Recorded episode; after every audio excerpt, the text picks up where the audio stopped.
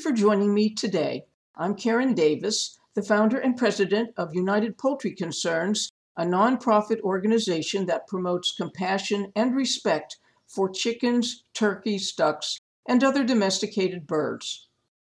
Today, I want to speak to you about a concept that I encountered while researching my book, More Than a Meal The Turkey in History, Myth, Ritual, and Reality, published in 2001. I was interested in how and why the news media routinely denigrated turkeys in their Thanksgiving coverage. Then, as now, turkeys were treated in a demeaning and mocking manner. At the same time, starting in the mid 1980s, inserted into the standard coverage, there would often be a food or lifestyle feature about rescued turkeys eating a meal instead of being the meal a trend that was begun by Farm Sanctuary in the mid 1980s. The media practice of ignoring, trivializing, or demeaning farmed animals is a strategy that is well characterized by the phrase dominance through mentioning. In dominance through mentioning, disturbing truths and unorthodox viewpoints are mentioned so that the press can claim balanced coverage without having to disturb the dominant worldview. In particular, dominance through mentioning is the attitude of the coverage toward the information presented that constitutes the dominance.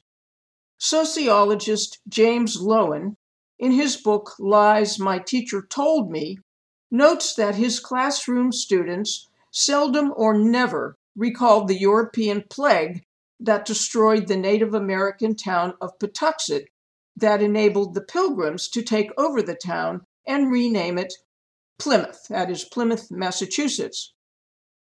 He attributes the students' ignorance to the fact that American textbooks have traditionally ignored the plague or buried it in a few bland phrases surrounded by glorification of the pilgrims.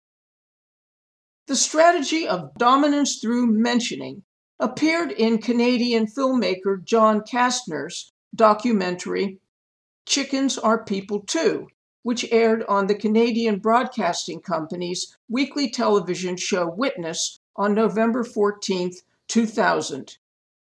Kastner and his crew spent three days filming our chicken sanctuary here in Virginia for the purpose of creating what Kastner called a dialogue between our perspective and sanctuary versus the point of view and violence of the poultry and egg industries. Hatchery operators, chicken farmers, and chicken catchers freely acknowledge in the film their lack of compassion for the chickens. Despite scenes of horrific cruelty to the chickens, along with images of chickens in our sanctuary, Kastner manipulated the dialogue by gorging on eggs and chicken parts in almost every scene. The show ends with him sitting in a tree with a bucket of fried chicken, listening in his head to our slogan Don't just switch from beef to chicken, get the slaughterhouse out of your kitchen. The shape of the show circles back to the beginning without any notable change of attitude or behavior in the investigator. His mockery dominates and surrounds the mentioning of the chickens. In a review of Chickens Are People Too, television critic Tony Atherton mimicked Kastner's mocking tone. Kastner, he joked, forces inveterate chicken eaters, like himself, to at least consider the sad life history of Sunday dinner before tucking in. Similar sarcasms dominate New York Times columnists Nicholas Kristof and Mark Bittman, who for years have devalued the suffering of chickens and other farmed animals revealed in the investigations they reported on. They adopt a dominantly playful narrative of how delicious eggs and meat are, how much we Americans love these things, and how our taste buds transcend the cruelty shown in the investigations.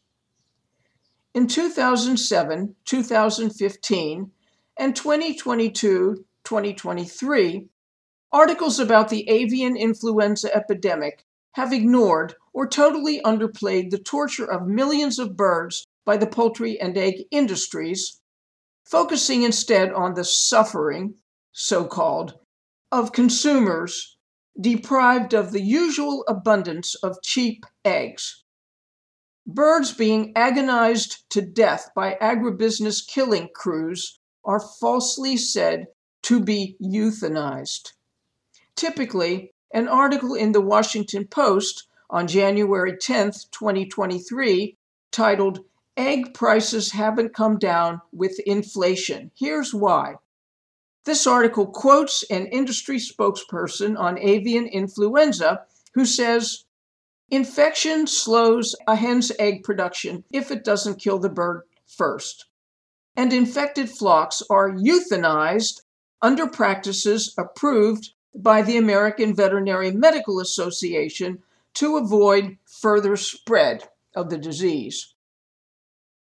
Violating the veterinarian's oath to prevent and relieve animal suffering, the AVMA does in fact approve suffocating and inflicting heat stroke on the hens and other unspeakable cruelties while saying nothing about relieving the crowding, stress, and filth that spread the disease. Nothing at all about ethics, compassion, or hygiene, except to call discussions of ethics and morality fruitless. Thus, the victims are mentioned, as in a hen's egg production. In a dominant narrative by corporate media siding with agribusiness to ensure public ignorance and apathy toward the brutal massacres while hyping consumer distress over egg shortages. In 2015, chickens sickened by avian influenza were called by the New York Times the quote unquote live inventory. Farmers, we were told, were forced to euthanize their live inventory. Animal advocates are understandably happy when a letter to the editor or an op ed focuses attention on the animals themselves, particularly in the New York Times, the Washington Post, or the Wall Street Journal. While we are thankful for these additions and challenges to the dominant narrative in terms of both information and attitude, we must understand that they are mentionings inserted into coverage that overwhelmingly ignores and trivializes the animals and their experience. Unlike the news, they are opinions. So, we may ask, what is the difference between an op ed or letter to the editor versus an opinion piece by a Nicholas Kristof or a Mark Bittman? The difference is between writers who are unaffiliated with the news organization in which their piece appears and writers who are affiliated with the news organizations in which their piece appears.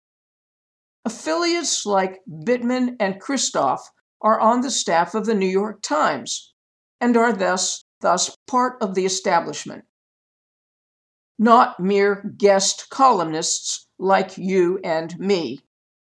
The criteria for freedom of speech are thus, ironically, met by the corporate media, who thereby control the coverage that bypasses the animals while seeming to show both sides. I hope you've enjoyed today's podcast and that you have found it informative and troubling. Please join me for the next podcast episode of Thinking Like a Chicken News and Views. And have a wonderful day. Thank you.